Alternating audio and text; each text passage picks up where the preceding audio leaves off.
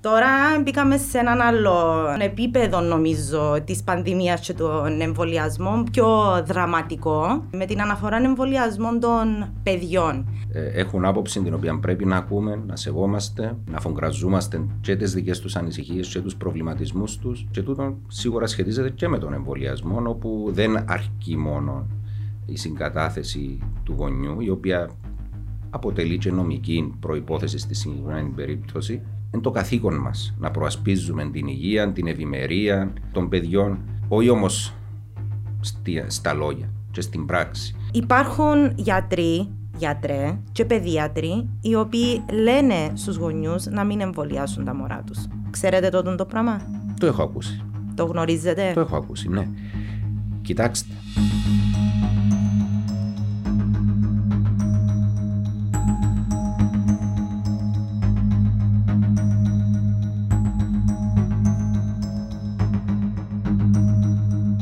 Καταρχάς ήθελα να σας ευχαριστήσω πάρα πολύ που είσαστε εδώ. Ε, έρχομαι εδώ σαν, ε, σαν μαμά, σαν γονιός, ε, εμβολιασμένος γονιός οφείλω να πω. Συγχαρητήρια ε, γι' αυτό. Ευχαριστώ, ευχαριστώ. Ε, θεώρησα ότι ήταν καθήκον μου.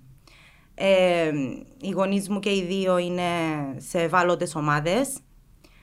Έτρεξαν πρώτοι να πάνε να βάλουν το εμβόλιο Οπότε, χωρίς δεύτερη σκέψη, επιάτσω εγώ.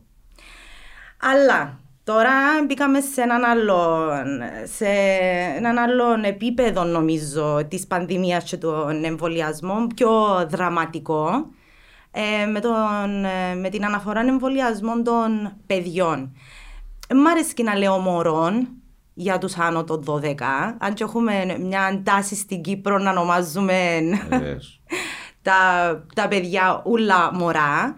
Ε, Αν μου επιτρέψεις, και εγώ για τη μητέρα μου μωρό θεωρούμε ακόμα. Να Παρόλη την ηλικία. Α πω την αλήθεια, και εγώ του το λέω στα, στα αγόρια μου. Ε, ο, ο ένας είναι 10, ο άλλος είναι 5 χρόνων και ο άλλος 3. Να τους χαίρεσαι. Ευχαριστώ. Ε, πάντα να σας τα μωρά μου, λέω τους. Δεν είμαστε μωρά, δεν είμαστε μωρά, θυμώνουν μου, αλλά πάντα είναι να είσαστε μωρά.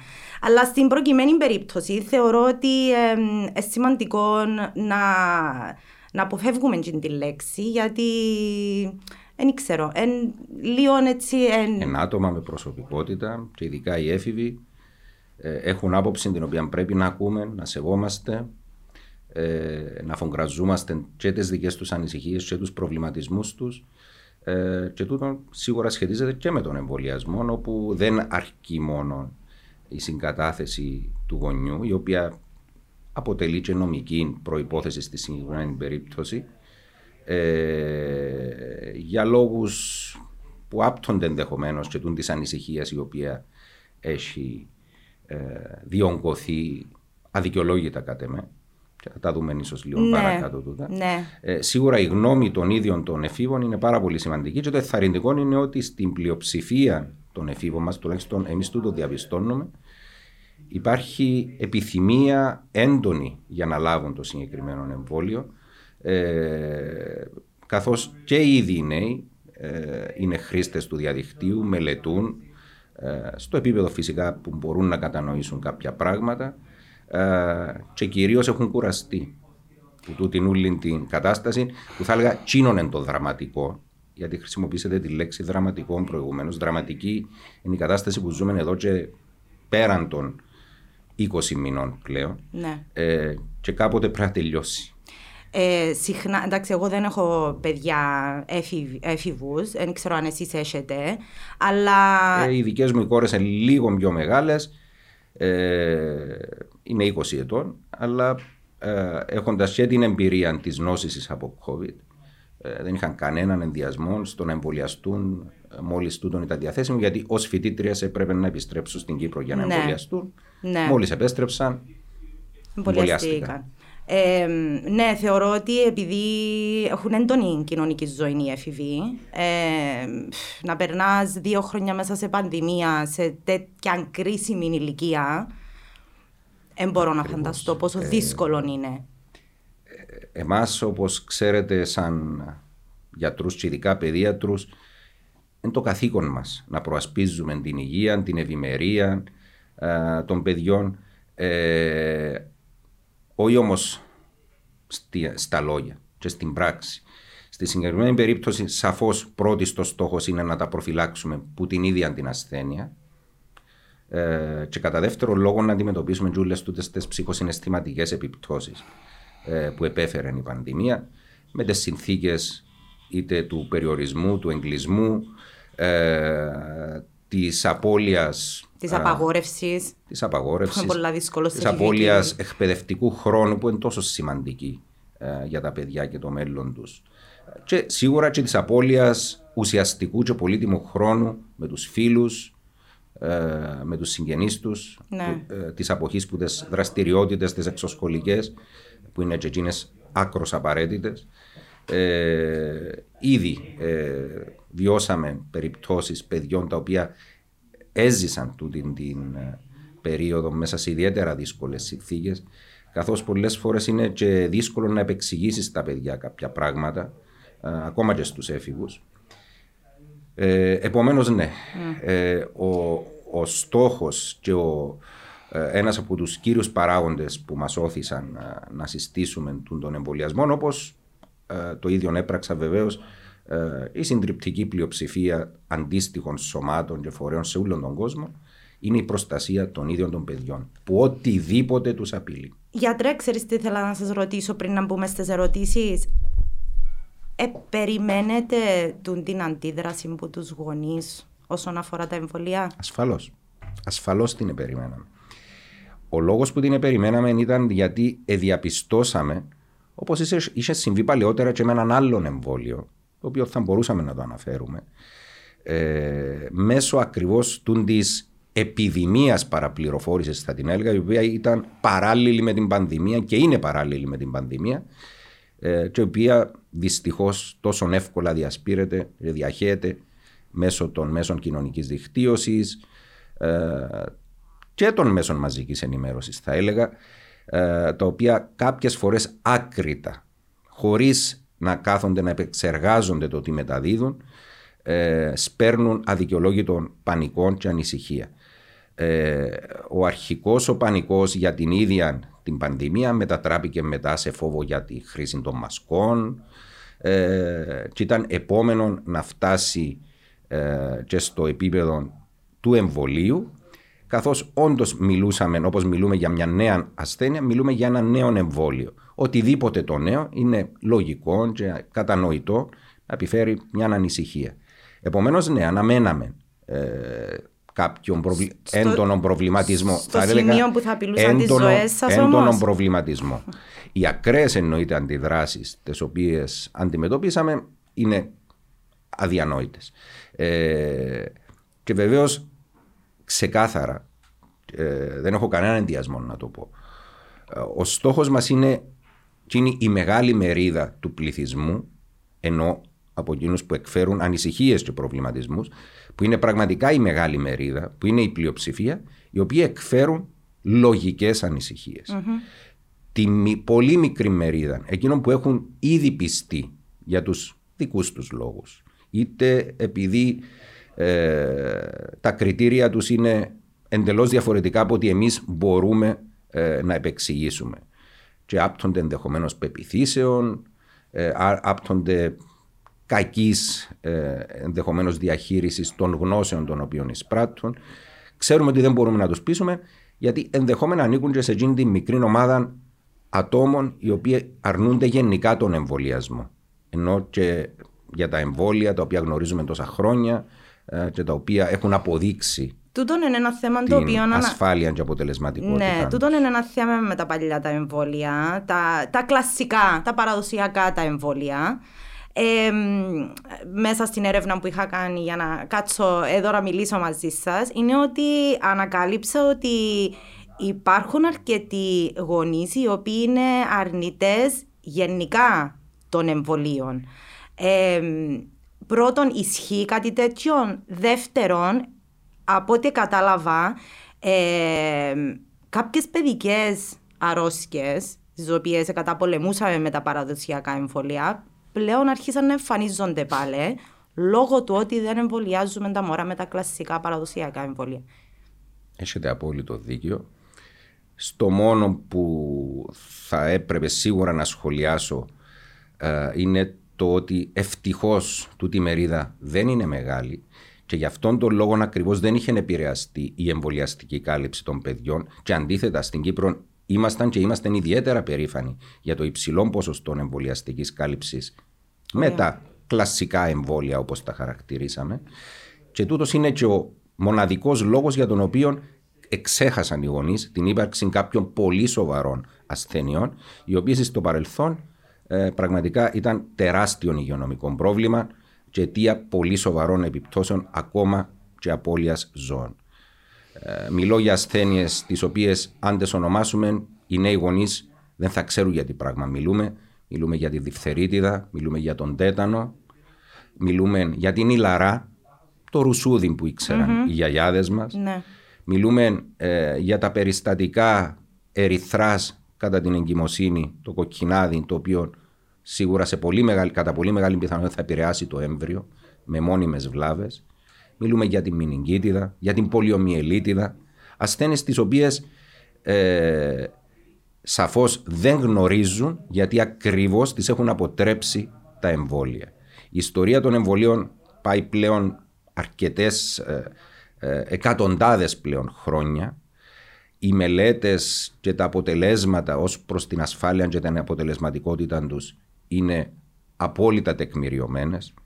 Ε, σαφώς και δεν πρέπει να εφησυχάζουμε γιατί τούτον αποτε, αποτελεί και μια άλλη έμεση, έμεση παράπλευρη ε, ε, δυσμενή επίπτωση της πανδημίας. Δηλαδή το γεγονός ότι ε, με τις συνθήκες εγκλισμού και περιορισμού ε, είχαν αναβληθεί ή είχαν καθυστερήσει ε, εμβόλια του βασικού εμβολιαστικού σχήματος, ε, όχι μόνο στην Κύπρο, αλλά και παγκόσμια. Του είναι ένα φαινόμενο που ανησύχησε εξ αρχής ε, τόσο των παγκόσμιων οργανισμών υγείας, όσο ε, και τους ε, άλλους αρμόδιους φορείς στην Ευρώπη και στην Αμερική και είχαν ε, εκδώσει από την αρχή συστάσεις σε σχέση με το θέμα της καθυστέρησης εμβολιασμών.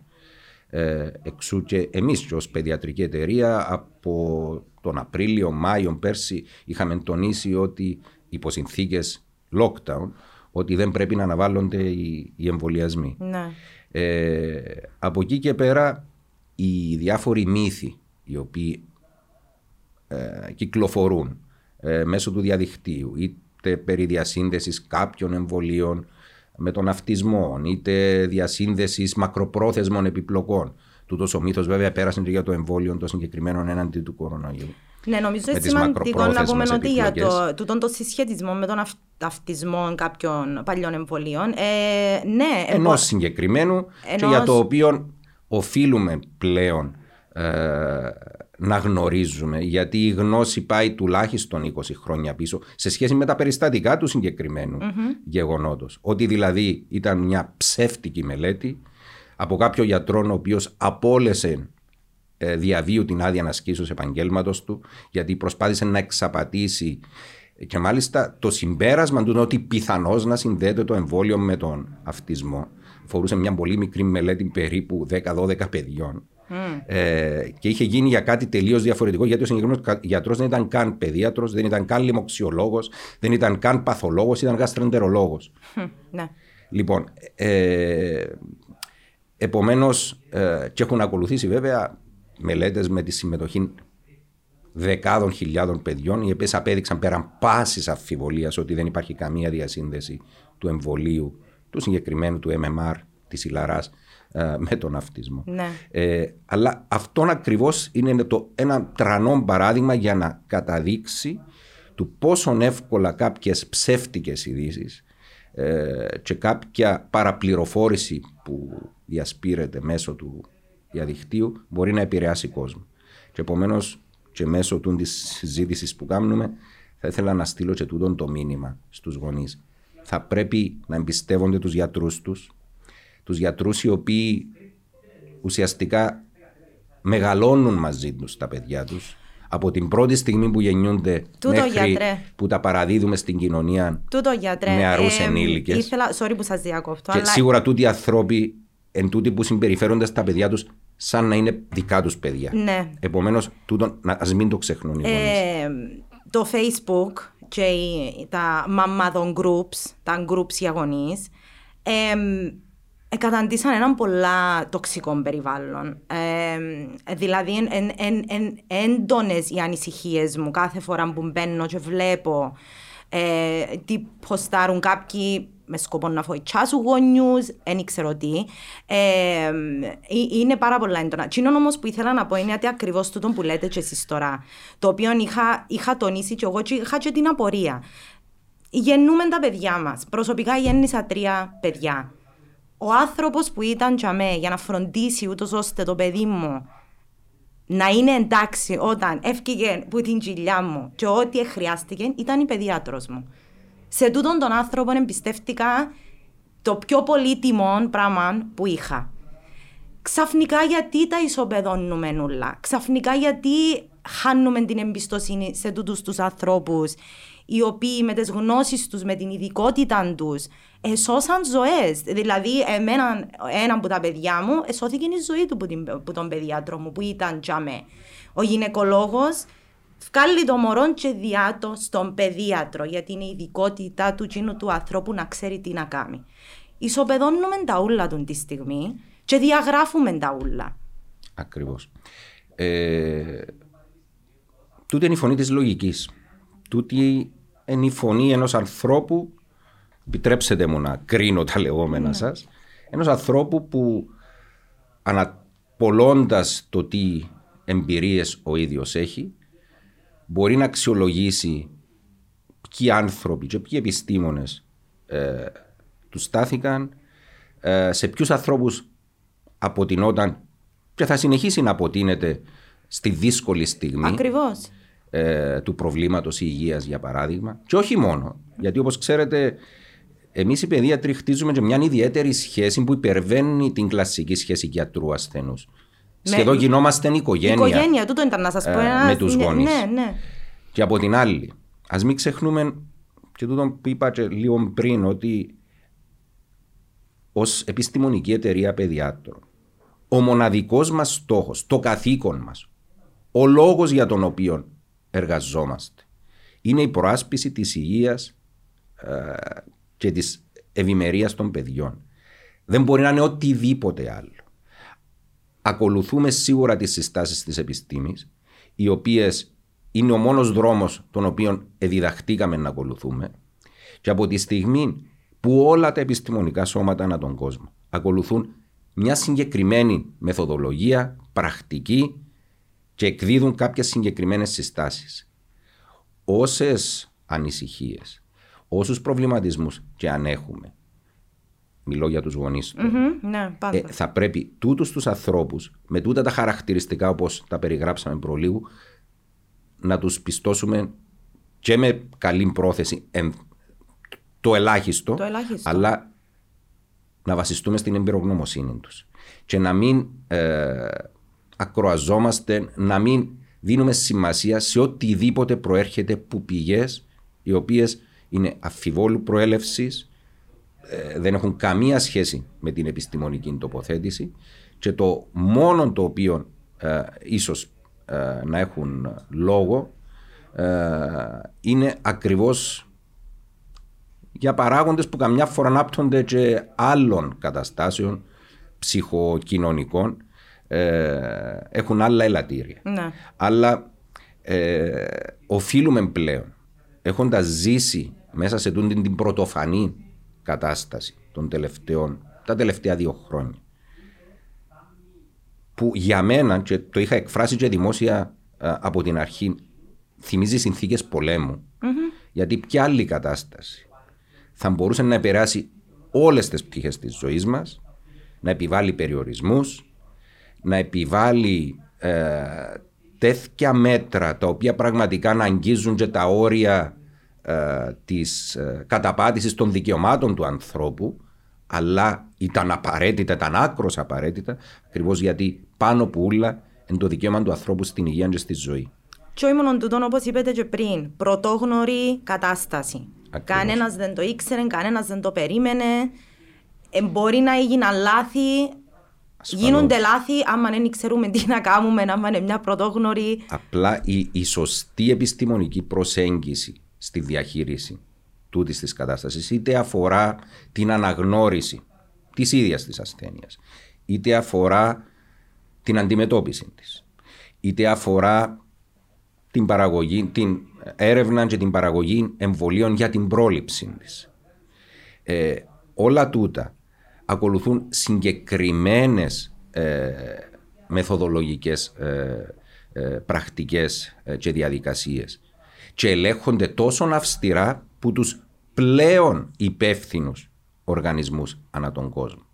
Ε, τούτον και μόνο θα πρέπει να μας μειώνει κατά μεγάλων ποσοστών την όποια ανησυχία και αφιβολία και λογικών επαναλαμβάνω προβληματισμό μπορεί να έχουμε. Από εκεί και πέρα βεβαίως είπα υπάρχει μια μικρή μερίδα συμπολιτών μας Ναι. οι οποίοι για τους δικούς τους λόγους οι οποίοι δεν είναι ήδη για τον καθέναν τους ε, και σίγουρα ε, μπορεί να πηγάζουν και που, ακόμα και που ιδιωτελεί ε, κίνητρα θα έλεγα έχουν τάξει ως σκοπό της ζωής τους να μας αποδείξουν Ναι. κάτι που δεν πρό- πρόκειται να αποδειχτεί ποτέ. Ναι. Ε, σήμερα το πρωί διαβάζα ότι μέχρι στιγμής έχουν χορηγηθεί 6 δισεκατομμύρια εμβόλια. Δόσεις εμβολίων. Δόσεις Από όλα εμβολίων τα εμβόλια. σε 3 3,4 δισεκατομμύρια ανθρώπους νομίζω. Οπότε Είναι οι οι πλήρως εμβολιασμένοι. πλήρως εμβολιασμένοι. Οπότε, ε, Το δείγμα είναι πάρα πολύ. τούτον το πειραματικό που ακούω συχνά, που βλέπω και στα γκρουπ των γονιών, Ναι. δεν μπορούμε να το λαλούμε ρε παιδιά πλέον. Δεν μπορούμε να το Υπάρχουν λαλούμε όταν πραγματικά μιλούμε για δεδομένα. τόσο μεγάλους αριθμούς. ναι. Λοιπόν, ήθελα να σας ρωτήσω, ας ξεκινήσουμε με τις ερωτήσεις. Λοιπόν, η πρώτη ερώτηση που είναι η πιο συχνή είναι γιατί πλέον κρίνεται απαραίτητο να εμβολιαστούν τα μωρά. Πέρσι δεν είχαμε έτσι συζητήσεις. Αναμέναμε τα εμβόλια. Οκ. Τέτοια εποχή. Λοιπόν, αναμέναμε όλοι τα εμβόλια, ναι. Λοιπόν, γιατί κρίνεται απαραίτητο τώρα να εμβολιαστούν τα μωρά; Λοιπόν, Είπα μωρά Καταρχά- πάλι εν τω μεταξύ. Ε, εν τω μεταξύ να πούμε ότι ε, τούν τη στιγμή που μιλούμε υπάρχει η... νομίζω η Pfizer είπε ότι θα δοθεί και για τα 5 χρονών, 6 χρονών μέχρι θεωρούν 11. α, ότι έχουν α, ολοκληρώσει τις κλινικές τους μελέτες, Μελέτες, ναι. ως α, α, η παραγωγός εταιρεία α, σε σχέση με τη χορήγηση των εμβολίων στις ηλικίες 5 με 12 α, με συγκεκριμένη πιο μικρή δόση, όπως αναμενόταν εξάλλου, Ναι, ναι, ναι. α, με αποτελέσματα ασφάλειας και αποτελεσματικότητας ε, όχι απλά αντίστοιχα, ίσως και καλύτερα από ό,τι θα ανέμεναν ακόμα και ήδη συγκρινόμενα και με τις μεγαλύτερες ηλικίες στα οποία είχαν χορηγηθεί. Βεβαίως, τούν τη στιγμή που μιλούμε, ε, εμείς θα αναμένουμε την αξιολόγηση τούτων των μελετών που τους αρμόδιους φορείς, που είναι ο, ο Ευρωπαϊκός Οργανισμός Φαρμάκων, ο αντίστοιχος Οργανισμός Φαρμάκων και Τροφίμων ε, της Αμερικής, ε, οι οποίοι είναι και οι ρυθμιστικές αρχές που θα δώσουν την τελική έγκριση για τη χρήση τους. Αν και αν θέλετε μια προσωπική εκτίμηση, λέω καθαρά προσωπική εκτίμηση, δεν αναμένω ότι δεν θα τα εγκρίνουν, αλλά τούτον ίσως πάρει λίγο χρόνο παραπάνω. Okay. Ε, όταν λέμε, για να επανέλθω στο ερώτημα σας, πειραματικά, υπό ποια έννοια πειραματικά, ακολουθήθηκαν όλες οι διαδικασίες και μάλιστα με δείγμα ατόμων που είχαν λάβει εθελοντικά τούτα τα εμβόλια πολύ μεγαλύτερων από ό,τι είχε χρησιμοποιηθεί ποτέ στην ιστορία α, της α, Και τούτον ιατρικής είχα και το της θκευάσει, φαρμακοβιομηχανίας Ναι, ναι. ε, με χρόνων εισάξιων όσων απαιτείται ε, για να μελετηθεί το οποιοδήποτε φάρμακο, με μια τεχνολογία, εάν μιλάμε για τα συγκεκριμένα εμβόλια, ε, τα οποία έχουν λάβει και έγκριση για χρήση σε παιδιά, η οποία ήταν καλά γνωστή εδώ και πέραν των 20 ετών, Μιλούμε για το mRNA. για ναι. τα mRNA εμβόλια. Ναι. Από το 90 νομίζω είναι. Ακριβώς. Α- Άρχισε η τεχνολογία. Ακριβώς, ακριβώς. Ε, και μάλιστα η επιλογή της συγκεκριμένης τεχνολογίας έγινε διότι επέτρεπε την ταχύτερη δυνατή διεξαγωγή τούτων των κλινικών μελετών, την ταχύτερη και φθηνότερη παραγωγή εμβολίων, γιατί μην ξεχνάμε ότι ο στόχος είναι να εμβολιάσουμε όλον τον πληθυσμό. όλων των πληθυσμών που περιλαμβάνει και τις χώρες του τρίτου κόσμου.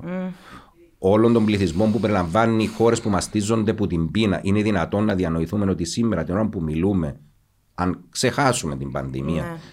κάθε λεπτό πεθαίνουν εκατοντάδες παιδιά από πείνα. Ναι. Και να με, όχι να μην αφήκουμε την πανδημία, να πούμε ότι έχει και χώρες που θέλουν εμβόλια.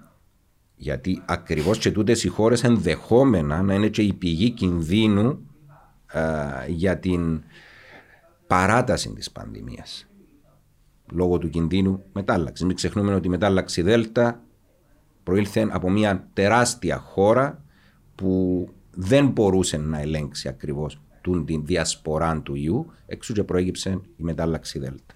Ε, όσον αφορά Λοιπόν, το. το επομένως, ναι. για να κλείσω έτσι Ναι. ε, το θέμα πειραματικών πραγματικά μόνο θυμηδία μπορεί να προκαλέσει.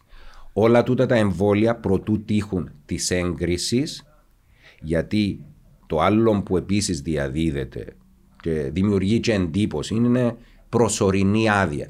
Μα είναι θέμα διαδικασιών. Είναι θέμα ακριβώς νομικού πλαισίου στο πότε θα πρέπει να χορηγηθεί η τελική έγκριση. Η τελική έγκριση έχει ήδη δοθεί για έναν εμβόλιο από την ηλικία των 16 ετών. Απαιτείται λίγος χρόνος ακόμα, γιατί πιο μετά προσθέθηκαν οι κλινικές μελέτες για τις μικρότερες ηλικίες, για να δοθεί η τελική έγκριση για τις μικρότερες ηλικίες.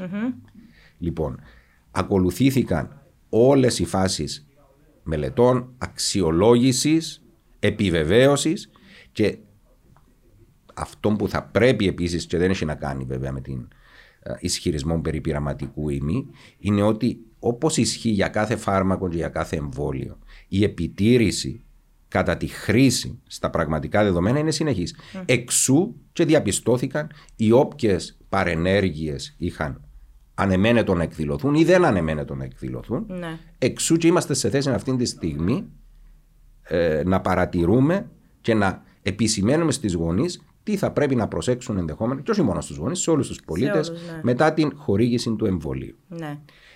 Λοιπόν, το, το, το, το, εκείνο που λαλούν τα long term effects, τα μακροχρόνια, οι πανενέργειες που μπορούν.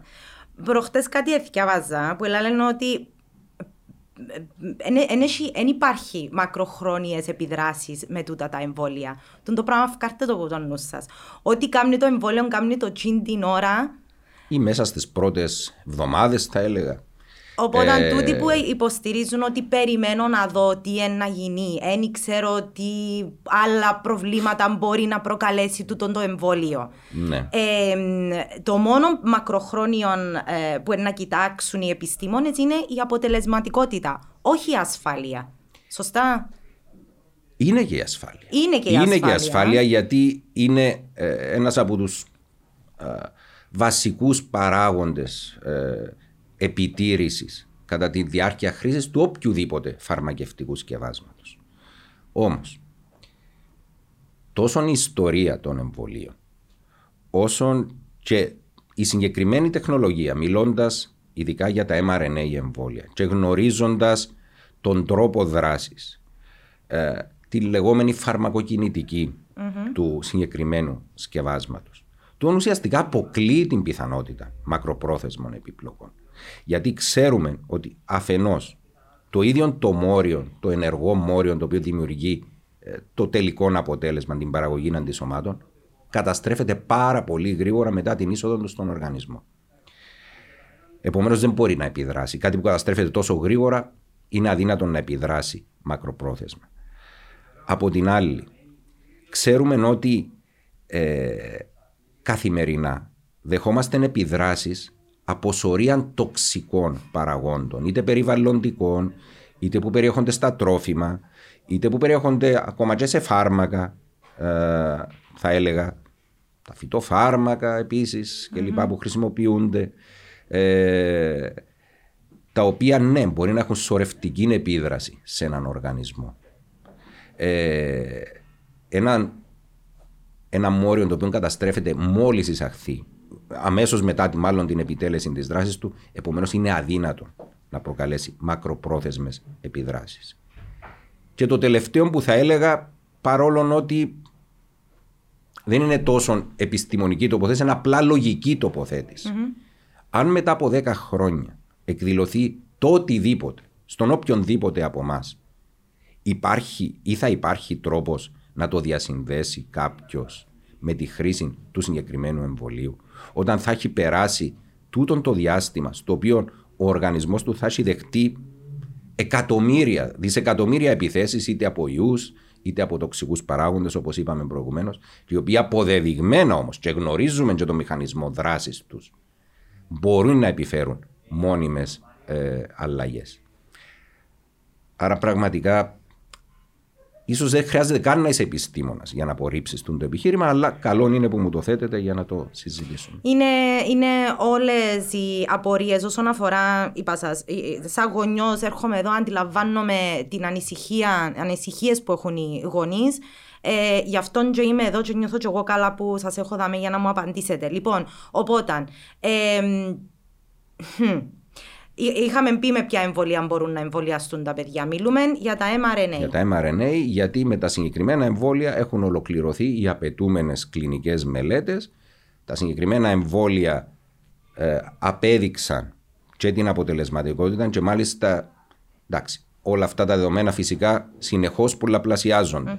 Έχουν αποδείξει έναν προφίλ αποτελεσματικότητας πολύ ψηλότερο από ό,τι σε μεγαλύτερες ηλικίες, μιλώντας για αυτά τα παιδιά. Βεβαίως, αυτό με τη, τούτο με τη χρήση όλων και περισσότερων δόσεων ενδέχεται να μειωθεί κατά τη, αλλά ε, σίγουρα ε, το, ακόμα και το μη προσδοκόμενο από τους επιστήμονες ήταν τούτη η υψηλή αποτελεσματικότητα. Mm-hmm. Και από εκεί και πέρα για το θέμα της ασφάλειας, επίσης έχουν αποδείξει ένα πολύ υψηλό προφίλ ασφάλειας, πολύ μεγαλύτερο από ό,τι θα ήταν ε, το μήνυμο επιτρεπόμενο για, ε, για τις ρυθμιστικές αρχές ώστε να τα αδειοδοτήσουν. Μάλιστα, οκ. Γίνεται από τους παιδιάτρους ο εμβολιασμός; Αυτή τη στιγμή και λόγω της ιδιαιτερότητας ως προς την φύλαξη, συντήρηση, προετοιμασία του εμβολίου ε, προτιμήθηκε ε, στην Κύπρο τα εμβόλια να χορηγούνται στα κέντρα εμβολιασμού όπου αποτείνονται και οι μεγαλύτεροι συμπολίτες μας.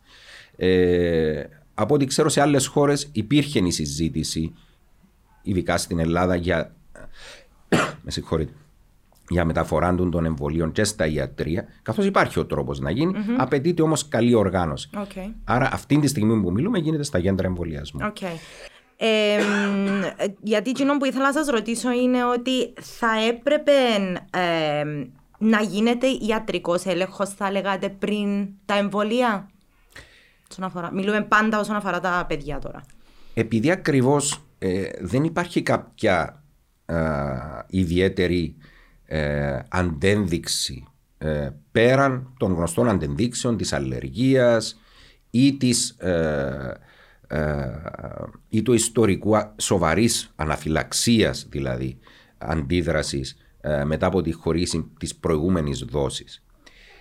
και επειδή ισχύει ότι ισχύει και για όλα τα εμβόλια, ότι εάν υπάρχει μια ενεργός νόσος σε εκείνο το διάστημα, με ή χωρίς πυρετό, καλό θα ήταν να αναβληθεί ο εμβολιασμός μέχρι ότου το παιδί ή και ο ενήλικας ακόμα είναι εντελώς καλά στην υγεία του. Δεν απαιτείται κάποιος ιδιαίτερος ιατρικός έλεγχος, ούτε εκείνο που μας ρωτούν συχνά ο έλεγχος αντισωμάτων προ. Άλλη ερώτηση που ήταν να σας κάνω, ναι. Ε, προ τη λήψης του εμβολίου.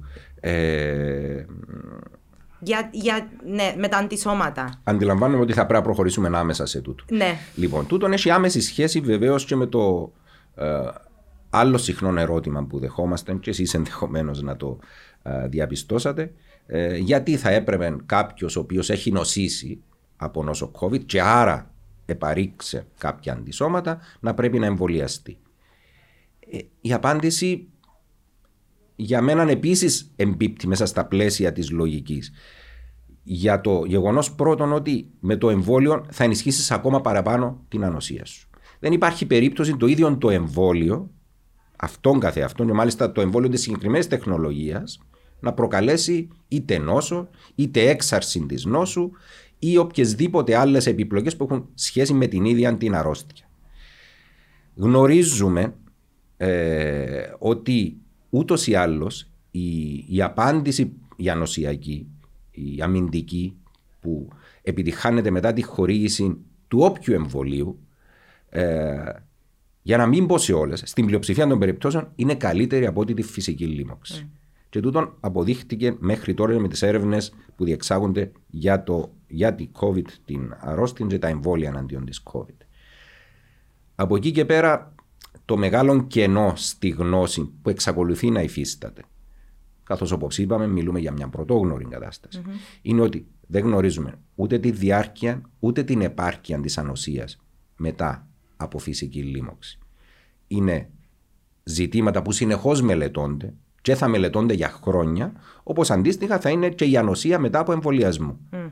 Εξού και προέκυψε και η ανάγκη με τη συνεχή επιτήρηση αυτή τη στιγμή να συστήνονται τρίτες δόσεις εμβολίων σε κάποιες ευπαθείς ομάδες πληθυσμού και ευτυχώς στην Κύπρο και για εμάς τους επαγγελματίες υγείας, εγώ προσωπικά, όπως σας είχα πει και προηγουμένως, ναι. έλαβα μόλις προχθές και την τρίτη δόση.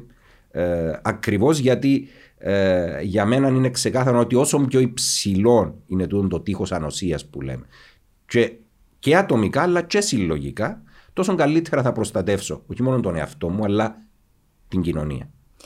Ισχύει τούτο που λαλούν ότι αν εμβολιαζόμασταν όλοι ανεξαρτήτως, ότι ίσως τα παιδιά να μην χρειάζονταν να εμβολιαστούν; Δυστυχώς η μετάλλαξη Δέλτα τούτον το μύθο λίγο. Καταρρύψεν τον. Κατέρριψεν τον, ναι. Ε, υπάρχει μια ανησυχία, ειδικά ανάμεσα σε εμάς τους παιδιάτρους, ότι όπως εξελίσσονται τα πράγματα, ακριβώς και λόγω της καθυστέρησης στην επίτευξη του αρχικά προσδοκόμενου ποσοστού εμβολιαστικής κάλυψης, το οποίο σταδιακά και με την επέλευση της νέας της μετάλλαξης, που είναι πιο μεταδοτική, ε, χρειάστηκε και φάνηκε να χρειάζεται να είναι υψηλότερη. Και το διαπιστώνουμε το και σήμερα που έχουμε ένα ποσοστό 80% περίπου εμβολιαστέντων, αλλά ακόμη παρατηρούμε διασπορά του ιού. Ότι ακριβώς για να επέλθει η, η καλύτερη ανοσιακή προστασία ολόκληρου του πληθυσμού, θα πρέπει κατά το δυνατόν το μεγαλύτερο ποσοστό του πληθυσμού να εμβολιαστεί. Δεν μπορεί κάποιος να προβλέψει με ασφάλεια ποιο είναι τούτο το ποσοστό, αλλά γνωρίζοντας και τι συμβαίνει και με τις, ε, με τις άλλες ασθένειες και τα αντίστοιχα εμβόλια, ένα ποσοστό ίσως γύρω στο 85% να είναι επαρκές. Ε, αυτή τη στιγμή όμως που ακόμη ο ιός βρίσκεται ανάμεσα μας και γνωρίζουμε ότι αφορά σε πολύ μεγάλο ποσοστό πλέον νεότερα σε ηλικία άτομα και παιδιά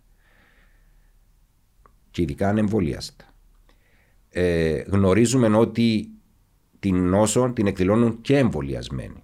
Και τούτον ήταν κάτι που το αναμέναμε από την αρχή, δεν ήταν κάτι που μας εξέπληξε. Γνωρίζουμε ότι υπάρχει ένα ποσοστό επαναλημόξεων λόγω των μεταλλάξεων. Γνωρίζουμε ότι όσον η νόσος είναι σε ε, εγρήγορση, ο κίνδυνος των μεταλλάξεων δεν θα πάψει να υφίσταται ποτέ.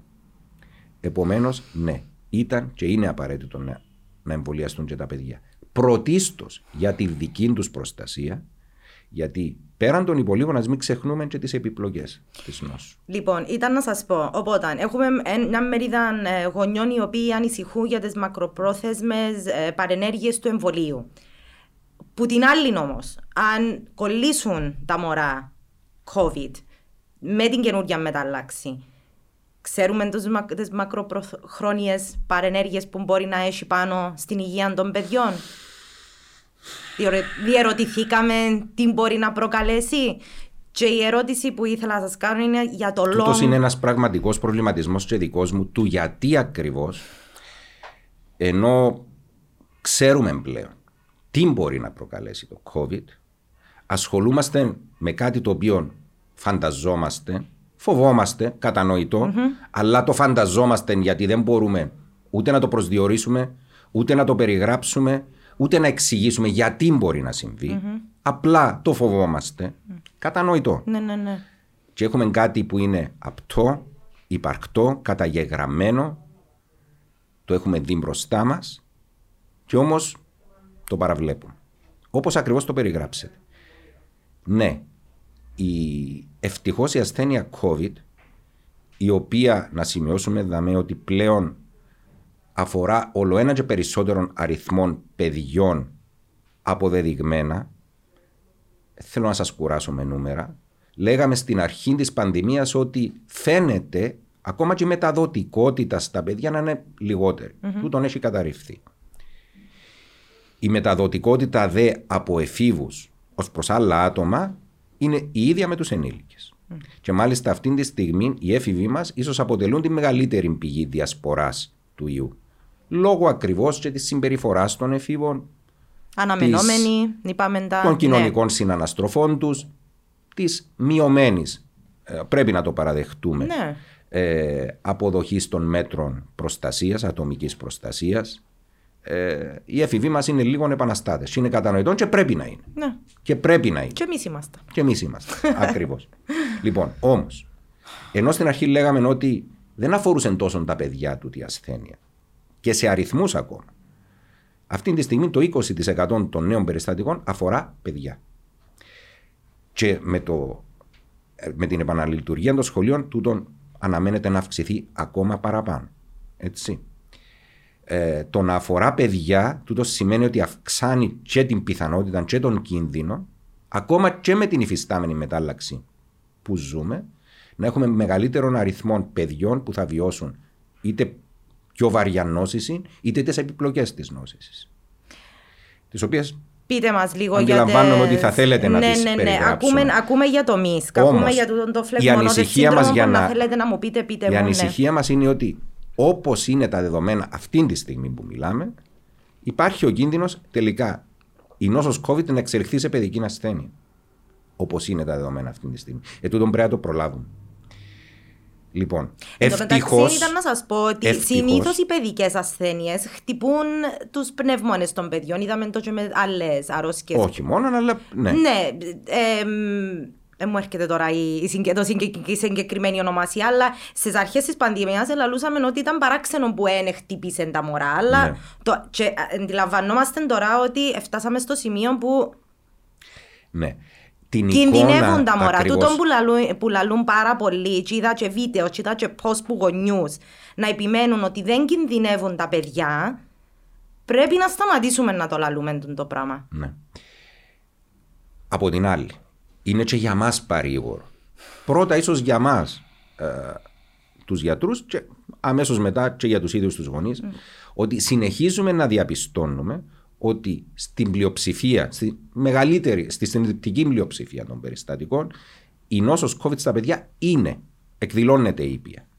Με τα συμπτώματα του πυρετού, ε, των ε, ήπιων συμπτωμάτων που το ανώτερο αναπνευστικό, οι διάρειες που ε, είναι επίσης πιο χαρακτηριστικές στα παιδιά από ότι σε μεγαλύτερες ηλικίες. Okay. Όμως, η εικόνα της βαριάς πνευμονίας που αφήνει και μόνιμα κατάλοιπα, δυστυχώς, που παρατηρείται στους ενήλικες και αυτή τη στιγμή γνωρίζουμε ότι πλήττει και νεαρούς ενήλικες, εξού και τα περιστατικά βαριάς νόσησης και δυστυχώς και θανάτων σε νεαρούς ενήλικες που παρατηρήθηκαν το τελευταίο διάστημα, ενδέχεται να παρατηρηθεί και στους, ε, σε πιο μικρές ηλικίες και ήδη είχαμε περιστατικά ακόμα και στην Κύπρο. Ειδικά σε κάποια παιδιά με προϋπάρχοντα νοσήματα ή καταστάσεις όπως παχυσαρκία ή άλλα ε, χρόνια αναπνευστικά ε, νοσήματα. Υπάρχει, προλάβα, ε, με προλάβατε να, μου- να μου μιλήσετε για το σύνδρομο ΜΙΣΚ, Ναι. το πολυσυστηματικό φλεγμονώδες σύνδρομο. Μια κατάσταση πολύ σοβαρή, δυνητικά επικίνδυνη ακόμα και για τη ζωή ενός παιδιού και έχουν καταγραφεί θάνατοι, ευτυ, ευτυχώς όχι στην Κύπρο και η ευχή όλων μας είναι να μην βιώσουμε τέτοιον περιστατικό στην Κύπρο. Όμως λόγω ακριβώς και της ευαισθησίας ενδεχομένως των γιατρών μας ε, έχουν ήδη καταγραφεί 13 περιστατικά τη στιγμή που μιλούμε στην Κύπρο, που και για τον αριθμό των περιστατικών, των συνολικών περιστατικών μας, τούτα τα 13 ε, κρούσματα περιστατικά ε, υπερβαίνουν των μέσων όρων της συχνότητας που παρατηρήθηκε διεθνώς, ο οποίος ευτυχώς είναι πολύ μικρότερος. Όλα τούτα τα περιστατικά βεβαίως ευτυχώς έτυχαν πέραν της έγκαιρης διάγνωσης και άριστης αντιμετώπισης ε, και μιλάμε τουλάχιστον ε, για τα περισσότερα εξ όσων γνωρίζω ε, για αυτήν τη στιγμή που μιλούμε ε, πλήρους ίασης. Όμως δεν πάβει να είναι ένα πολύ, μια πολύ σοβαρή απότερη επιπλοκή που εκδηλώνεται κάποιες εβδομάδες μετά τη λίμωξη ε, από COVID. Και τα συμπτώματα ε, ποια είναι, γιατρέ; Θα σας τα πω. Και το άλλο που θα πρέπει επίσης ε, να επισημάνουμε είναι το long COVID σύνδρομο, το οποίο διαρκώς φαίνεται να πολλαπλασιάζονται τα περιστατικά του και στην παιδική ηλικία. Είχε, είχε καταγραφεί από πέρσι για τους ενηλικε που είναι παρατεταμένα συμπτώματα στην ουσία, ειδικά από το αναπνευστικό, για μήνες μετά από τη λίμωξη COVID, τα οποία διαπιστώνονται ε, δυστυχώς και σε παιδιά. Ε, όσον αφορά το πολυσυστηματικό φλεγμονώδες σύνδρομο, ε, εκείνο που θα πρέπει ενδεχομένως να κινητοποιήσει τους γονείς ε, είναι η παρουσία του υψηλού πυρετού σε συνδυασμό ε, με κάποια άλλα συμπτώματα όπως είναι πόνος ε, στο στήθος, πόνος στην κοιλιά, διάρειες, εξάθημα, κόκκινα μάτια, φουσκωμένη κόκκινη γλώσσα και, και χείλη. Επίσης τα χέρια και τα πέλματα μπορεί να είναι φουσκωμένα και κόκκινα. Ε, είναι μια εικόνα που προσωμιάζει, όπως λέμε, με μια άλλη νόσο, έναν άλλο σύνδρομο, το Καβασάκι. Ναι, ναι, ναι. Γι' αυτόν και στην αρχή, όταν πρώτο περιγράφηκε, ε, είχε δημιουργήσει εντύπωση στους επιστήμονες που το παρατηρούσαν. Μα γιατί ξαφνικά; Mm. Γιατί ξαφνικά Θυμούμε το περσί, τόσα ναι, ναι. περιστατικά καβασάκι. Αποδείχνει ότι δεν ήταν καβασάκι, γιατί τούτο που το διαφοροποιεί που το καβασάκι είναι η συσχέτιση που έχει με τον ιό COVID, δηλαδή η παρουσία είτε αντισωμάτων είτε και αντιγόνου του ιού ε, και η αύξηση κάποιων διχτών φλεγμονής ε, οι οποίοι δεν παρατηρούνται στην νόσο Καβασάκη.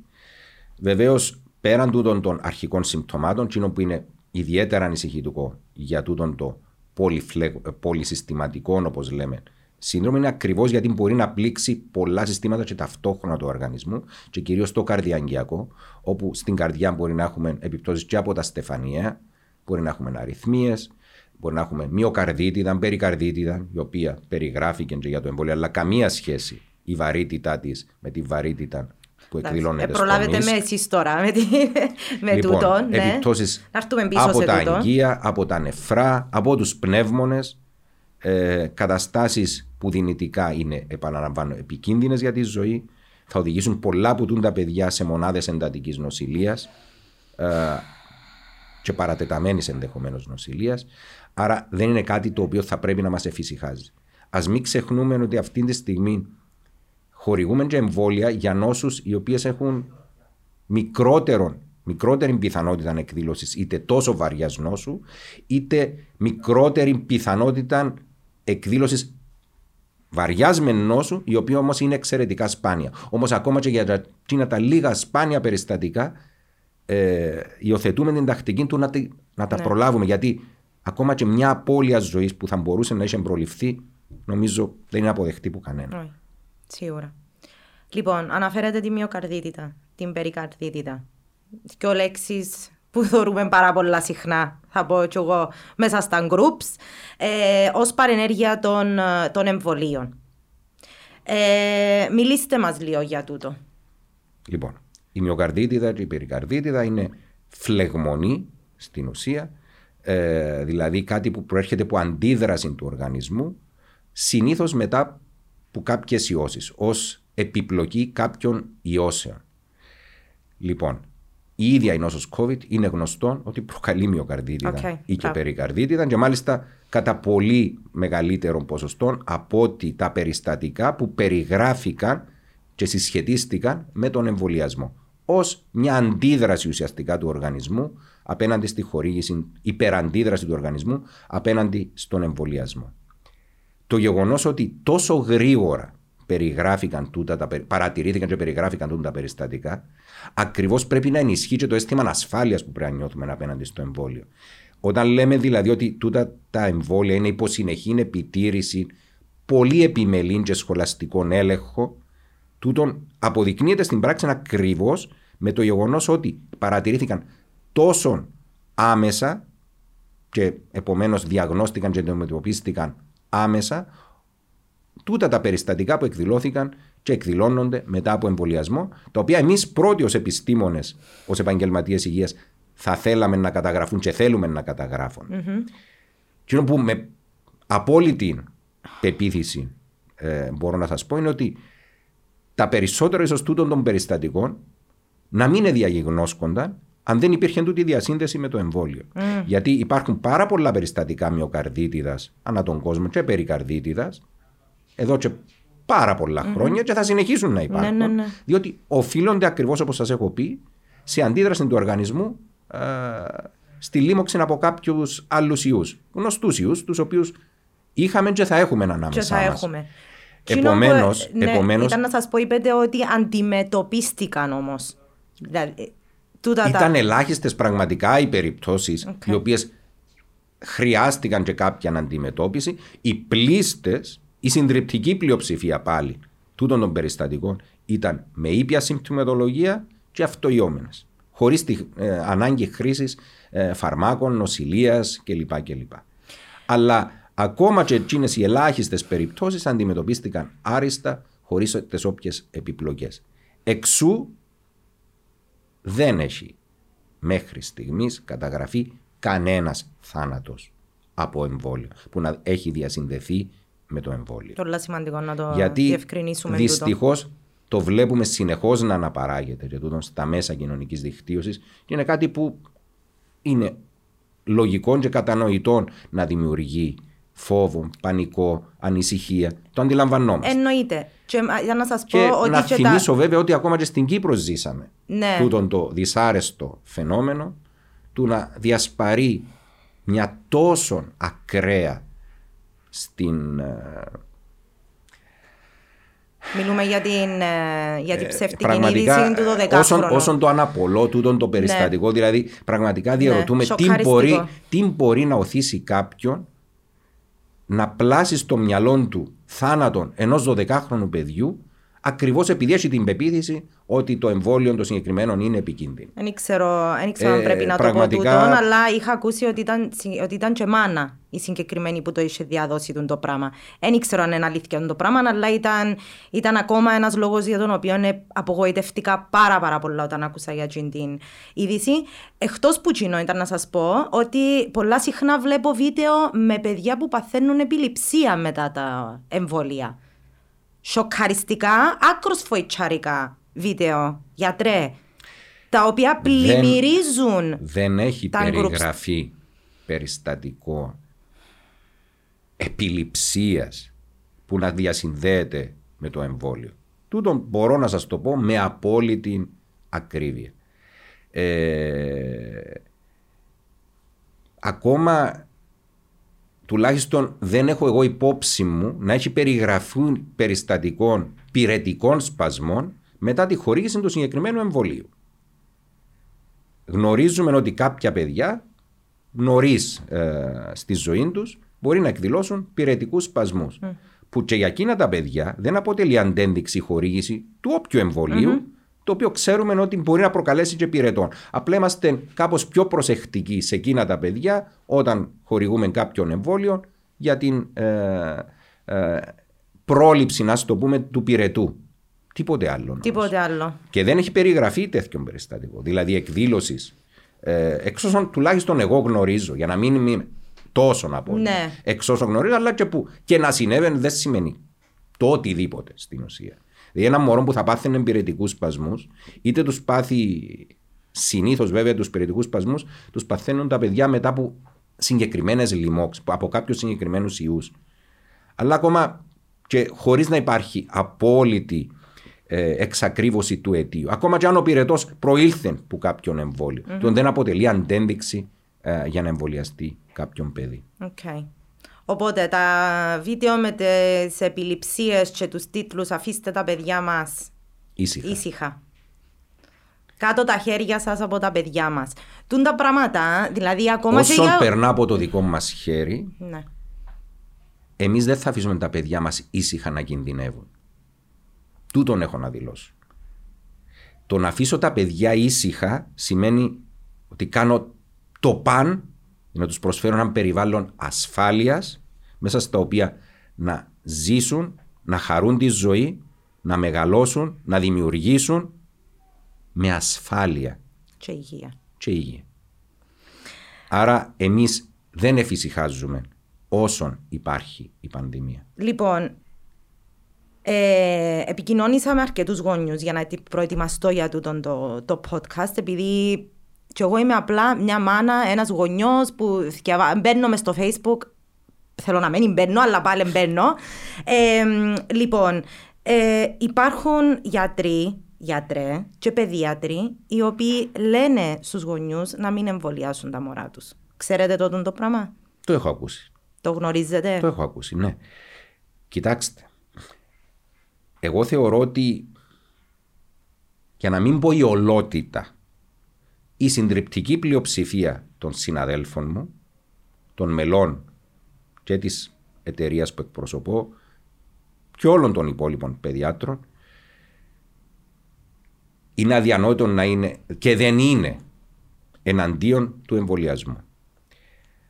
Τούτο που εξέφρασαν κάποιοι μεμονωμένοι συνάδελφοι αυτή τη στιγμή, ακολουθώντας αντίστοιχες συστάσεις σοβαρών συναδέλφων μας σε έναν ελάχιστον αριθμό χωρών, και αναφέρομαι ειδικά για την Αγγλία και για τη Σουηδία, ήταν ότι ενδεχομένως να μην υπήρχε η άμεση αναγκαιότητα αυτή τη στιγμή να εμβολιαστούν mm. τούτες οι συγκεκριμένες ηλικίες, γιατί προέχει η ανάγκη εμβολιασμού παιδιών που ανήκουν σε ευπαθείς ομάδες και ανήκουν σε αυτές τις ηλικίες όχι διότι εξέφρασαν ιδιαίτερες ή τις όποιες ανησυχίες για την ασφάλεια των εμβολίων αυτών κλπ. Εξέφρασαν τούτη την άποψη. Πολλά διαφορετικό το πώς το εκφράζεις, το πώς το μοιράζεται ένας γιατρός κατά τη διάρκεια μιας επαφής που έχει, μιας επικοινωνίας, μιας συζήτησης που έχει με ένα γονιό και πώς μπορεί να μεταδοθεί μετά από τον τρίτον, τον τέταρτον που θα το διαδώσει ένα παράδειγμα κλασικό που λέω, γιατί το ακούγαμε και από την αρχή της χρήσης των εμβολίων, ε, όχι τόσο για παιδιάτρους, ίσως για γιατρούς ενηλίκων. Ε, έβγαινε κάποιος ο οποίος ήταν πεπισμένος ότι δεν πρέπει να εμβολιαστεί και έλεγε Μα εμένα ο γιατρός μου μου είπε να μην εμβολιαστώ. Ε, ενώ εκείνο που του είχε πει ο γιατρός του είναι ότι τη συγκεκριμένη στιγμή που πάσχεις που το συγκεκριμένο νόσημα, νόσημα. καλύτερα είναι να περιμένεις μερικές μέρες. Εκείνο εισέπραξε απλώς το ότι μην εμβολιαστείς. Τώρα εννοούσε, του την εβδομάδα, του τις 15 μέρες. Τούτο είναι περιστατικό που το έζησα εγώ ίδιος. Που το βίωσα εγώ ίδιος, ακούγοντας το που τον ίδιο τον γιατρό, ναι. ο οποίος ε, και ο ίδιος απορούσε. Δεν υπάρχει έτσι πράγμα. Ε, με τούτη την αντίδραση. Ναι. Από την άλλη, όχι μόνο στους παιδίατρου, σε όλη την ιατρική κοινότητα ανά τον κόσμο, η ίδια αντίληψη και η ίδια άποψη επικρατεί, η οποία εκφράστηκε και εκφράζεται και επαναλαμβάνεται συνεχώς. Ο εμβολιασμός αποτελεί έναν από τους βασικότερους πυλώνες εξόδου που τούτη την πρωτόγνωρη κρίση την οποία ζούμε. Επομένως, τούτο που επικαλούνται μερικοί γονείς, ε, αναφέροντας κάποιους συναδέρφους μου, εγώ είμαι σε θέση να διαβεβαιώσω όσους μας παρακολουθούν ότι ναι, η παιδιατρική κοινότητα της Κύπρου συστήνει ανεπιφύλακτα τον εμβολιασμό. Και τούτο που είπατε πριν, η συντριπτική πλειοψηφία. Είναι σημαντικό να πούμε ότι πολλά συχνά λένε διχασμένη επιστημονική κοινότητα. Η επιστημονική κοινότητα δεν είναι διχασμένη. διχασμένη. Υπάρχει ένα 95% Ακριβώς. που λέει τούτο και υπάρχει ένα 5% που λέει κάτι άλλο. Στην ιστορία και της ιατρικής και της επιστήμης και του όποιου άλλου επαγγελματικού κλάδου πάντα θα υπάρχει μια μικρή μειονότητα η οποία θα εκφράζει κάποιες τις πλήστες, στις πλήστες των περιπτώσεων θεμητές αντιρρήσεις ή διαφορετικές τοποθετήσεις σε σχέση με την καθολικώς αποδεχτή ε, άποψη και τοποθέτηση ε, της πλειοψηφίας. Όμως, εκείνο που τελικά επικρατεί είναι τούτο που χαρακτηρίζεται ως επιστημονική συνένεση. Δηλαδή, όταν κάτι και ειδικά σε ε, καταστάσεις και κρίσεις τόσο επίγουσες και τόσο α, α, άμεσης ανάγκης αντιμετώπισης όπως είναι η πανδημία η επιστημονική συνένεση εντζήνει που να δώσει τα όπλα στους επαγγελματίες υγείας να μπορέσουν να δράσουν τάχιστα. Εάν κάτσουμε ε, να μπλέκουμε σε ατέρμονες συζητήσεις περί του τι είναι το πιο σωστό και το λιγότερο λάθος και λοιπά. Τη στιγμή μάλιστα που η συντριπτική πλειοψηφία λέει ακριβώς το ίδιο πράγμα. Και απλώς αρκούμαστε στο να αναπαράγουμε τις απόψεις του τάδε επιστήμονα, του άλλου επιστήμονα, οι οποίες είναι μεμονωμένες, μονάδες. Όχι μόνο μεμονωμένες, αν τα πιάσεις και εκείνα τα ονόματα και κάνεις ένα copy-paste μέσα στο Google, να ανακαλύψεις ή οπουδήποτε άλλο, γιατί πλέον φτάσαμε και στο σημείο να μην εμπιστευόμαστε και τον Google, αλλά να ανακαλύψεις τι άλλα πράγματα είπε εκείνος ο συγκεκριμένος ο γιατρός, ο επιστήμονας, και μπορείς να κρίνεις που μόνος σου; Ακριβώς. Υπάρχει μάλιστα συγκεκριμένος επιστήμονας, ο οποίος δυστυχώς ε, έχει τύχει τέτοιας κακής αντιμετώπισης, θα έλεγα, ως προς τη διαστρέβλωση των λεγόμενων του, που στο τέλος και ο ίδιος ευκαιρία είπε: Μα για όνομα του Θεού, εγώ Ακολουθώ τις συστάσεις και τις οδηγίες. Το να εκφράζω απλώς δημόσια κάποιες ε, δικές μου ανησυχίες κλπ. Στο τέλος ομολογώ ότι είναι λάθος. Ομολογώ ότι ήταν λάθος. Mm. Ε, δεν θέλω να αναφέρω το όνομα, ναι, αλλά, αλλά... Ε, τούτο το έχουμε διαπιστώσει. Υπάρχουν βέβαια αντίστοιχα άλλοι συναδελφοί μας οι οποίοι λένε: Όχι, είναι δικαίωμά μου να λέω την άποψή μου. Από την άλλη όμως σέβομαι και ακολουθώ τις συστάσεις ε, ε, που έχει ε, λάβει η πλειοψηφία και τα αρμόδια όργανα τα οποία θα έχουν την ευθύνη να πάρουν mm-hmm. τις αποφάσεις. Ναι. Μην ξεχνάτε ότι τούτες οι αποφάσεις λαμβάνονται από ένα πολύ μεγάλο αριθμό εμπειρογνωμόνων ειδικών πάνω στα συγκεκριμένα θέματα. Μιλώ και για το θέμα της μελέτης των εμβολίων ή των φαρμάκων που χρησιμοποιούνται και της ετοιμασίας των κατευθυντήριων οδηγιών που μετά ε, εκδίδονται και αποτελούν ουσιαστικά και το φάρο ε, για μας τους επαγγελματίες υγείας ε, στο τι θα πρέπει να πράξουν. Ε, είπα και προηγουμένως κυρία Γεωργίου, η επιστήμη ακολουθεί συγκεκριμένη μεθοδολογία που μειώνει στο ελάχιστο την πιθανότητα λάθους. Ή ακόμα και λάθος να αποδειχθεί στην πορεία έχει τους μηχανισμούς να αυτοδιορθωθεί Αλλιώς δεν θα ήταν επιστήμη. Πολύ ωραία το θέσατε. Λοιπόν, υπάρχει κάτι τελευταίο που θα θέλατε να, να πείτε στους γονιούς που μας ακούνε; Τούτον που δυστυχώς μετά που σχεδόν δύο χρόνια πλέον ε, εβιώσαμε και βιώνουμε είναι και αναδείχτηκε σίγουρα μέσα από την πανδημία είναι ότι τούτη η ιστορία αφορά όλους μας. Είναι συλλογική ευθύνη. Δεν είναι θέμα προσωπικών επιλογών, είναι θέμα προσωπικών απόψεων ή πεπιθήσεων. Οι πράξεις οι δικέ μας επηρεάζουν την υγεία και τη ζωή των συνανθρώπων μας. Επομένως, τόσο η στάση μας απέναντι στο θέμα του εμβολιασμού, όσο και η προσήλωσή μας και η συμμόρφωσή μας στα μέτρα υγειονομικής προφύλαξης. Ο άλλος σημαντικός πυλώνας που δεν πρέπει να το ξεχνούμε και τον οποίο πρέπει να τηρούν όλοι, και οι εμβολιασμένοι και οι μη εμβολιασμένοι. Γιατί η διασπορά του ιού γίνεται και από τους μεν και από τους δε. Η αίσθηση ακριβώς της συλλογικής ευθύνης και η επίδειξη ακριβώς της σοβαρότητας και υπευθυνότητας με την οποία πρέπει να αντιμετωπίσουμε την κατάσταση είναι ο μόνος δρόμος ο οποίος θα μας οδηγήσει ε, στην ούτω καλούμενη κανονικότητα μας το ταχύτερο δυνατό. Ναι. Και αν θέλετε να προστατεύσουμε τα παιδιά μας. Ακριβώς. This is the way. This is the way. Λοιπόν, θα σας ευχαριστώ πάρα πολύ, γιατρέ. Να είστε καλά. Να είστε καλά. Thank you.